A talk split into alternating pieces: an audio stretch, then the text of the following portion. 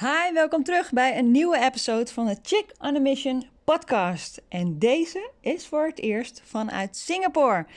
Vorige week zijn wij uh, verhuisd van Sydney naar Singapore en we zijn hier nu een kleine week.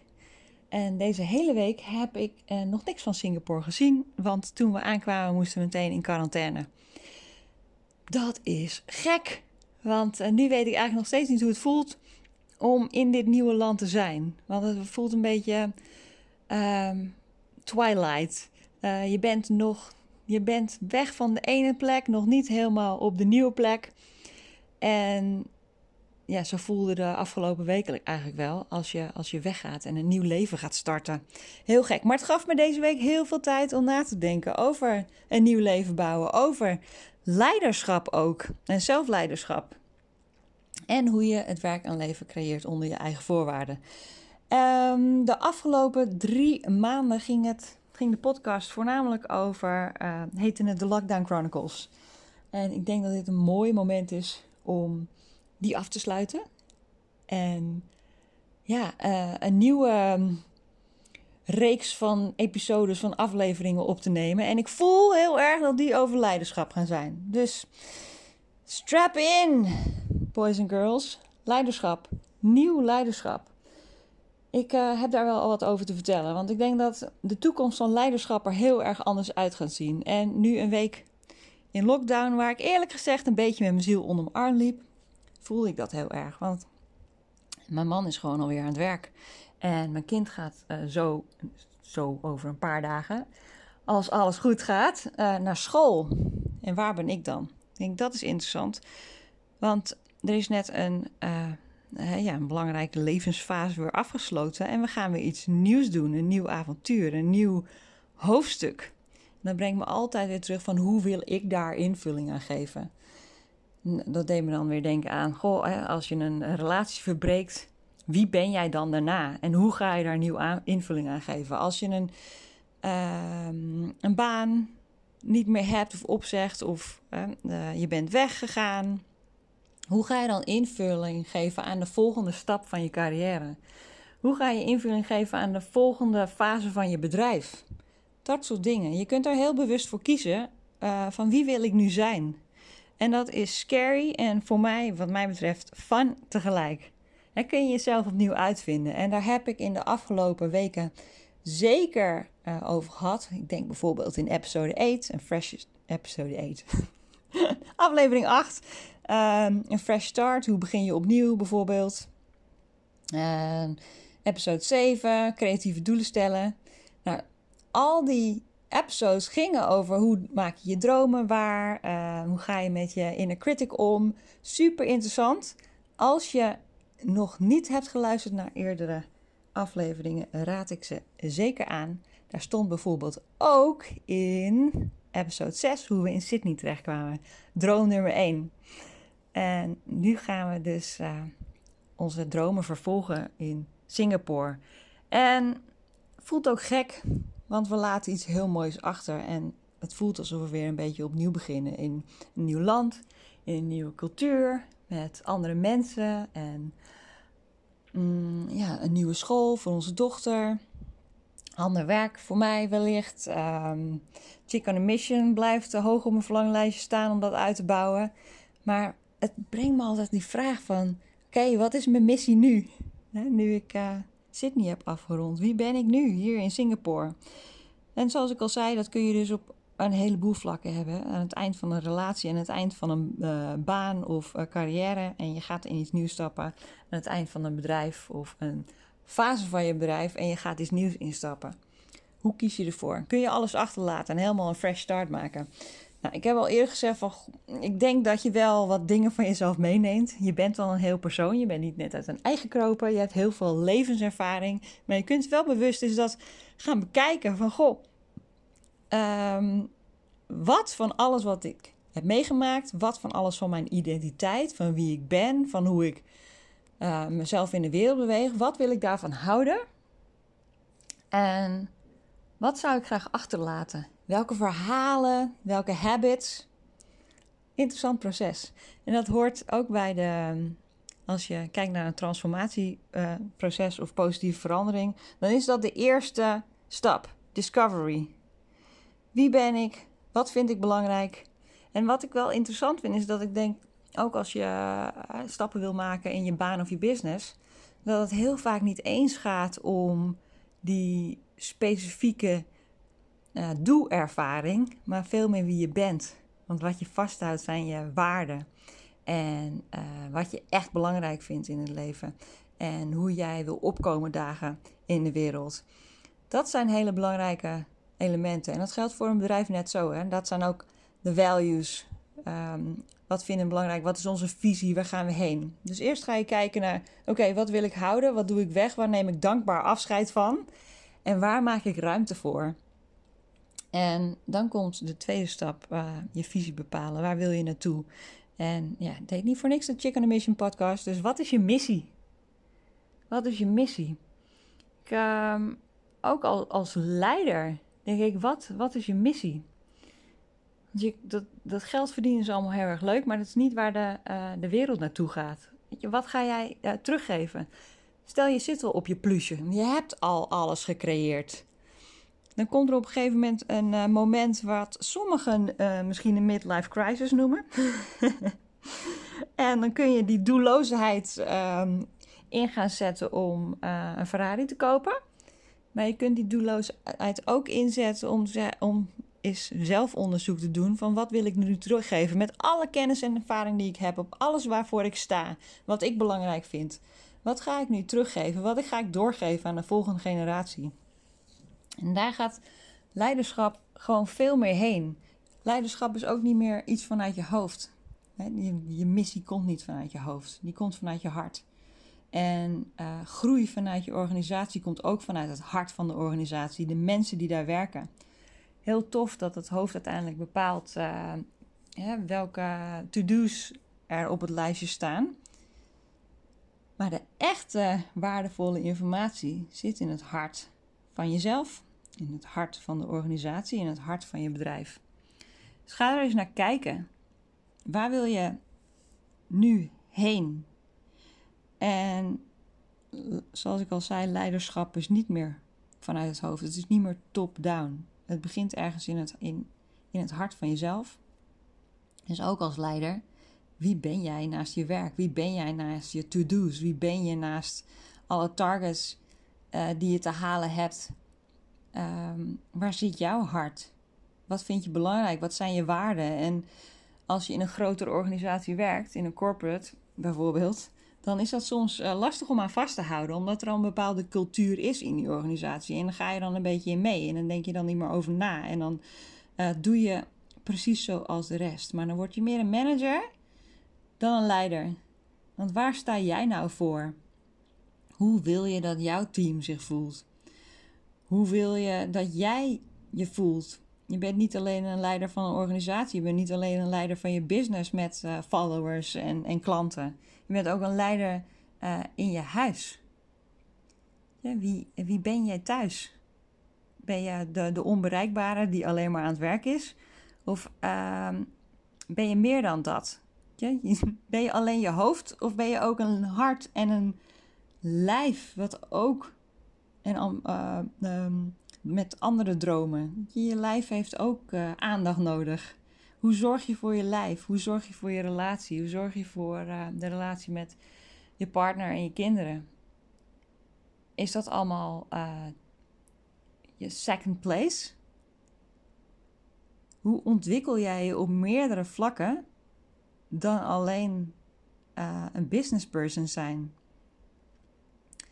En als jij doorhebt dat er meer in het leven is dan alleen de cash in de spreadsheets, en dat er meer dan genoeg ruimte is om beginnen met terug te geven, wat wil je dan teruggeven? Wat wil je doorgeven? Want de nieuwe generatie denkt al lang al niet meer zo. Die denkt niet meer hoe kan ik zo snel mogelijk aan de top van de organisatie komen met zoveel mogelijk cash en aandelen. De nieuwe generatie denkt al veel meer holistisch. Hè? Hoe kan ik teruggeven aan de wereld? Hoe werken we met elkaar samen? Waar gaat het heen met de wereld? Hoe moet het uh, met de resources die we hebben, natural resources, alle resources op de wereld, hoe, hoe gaan we daarmee om? En die willen helemaal niet meer zijn zoals de status quo, zoals leiderschap nu is. Leiderschap van de toekomst lijkt op niets van hoe we het nu kennen.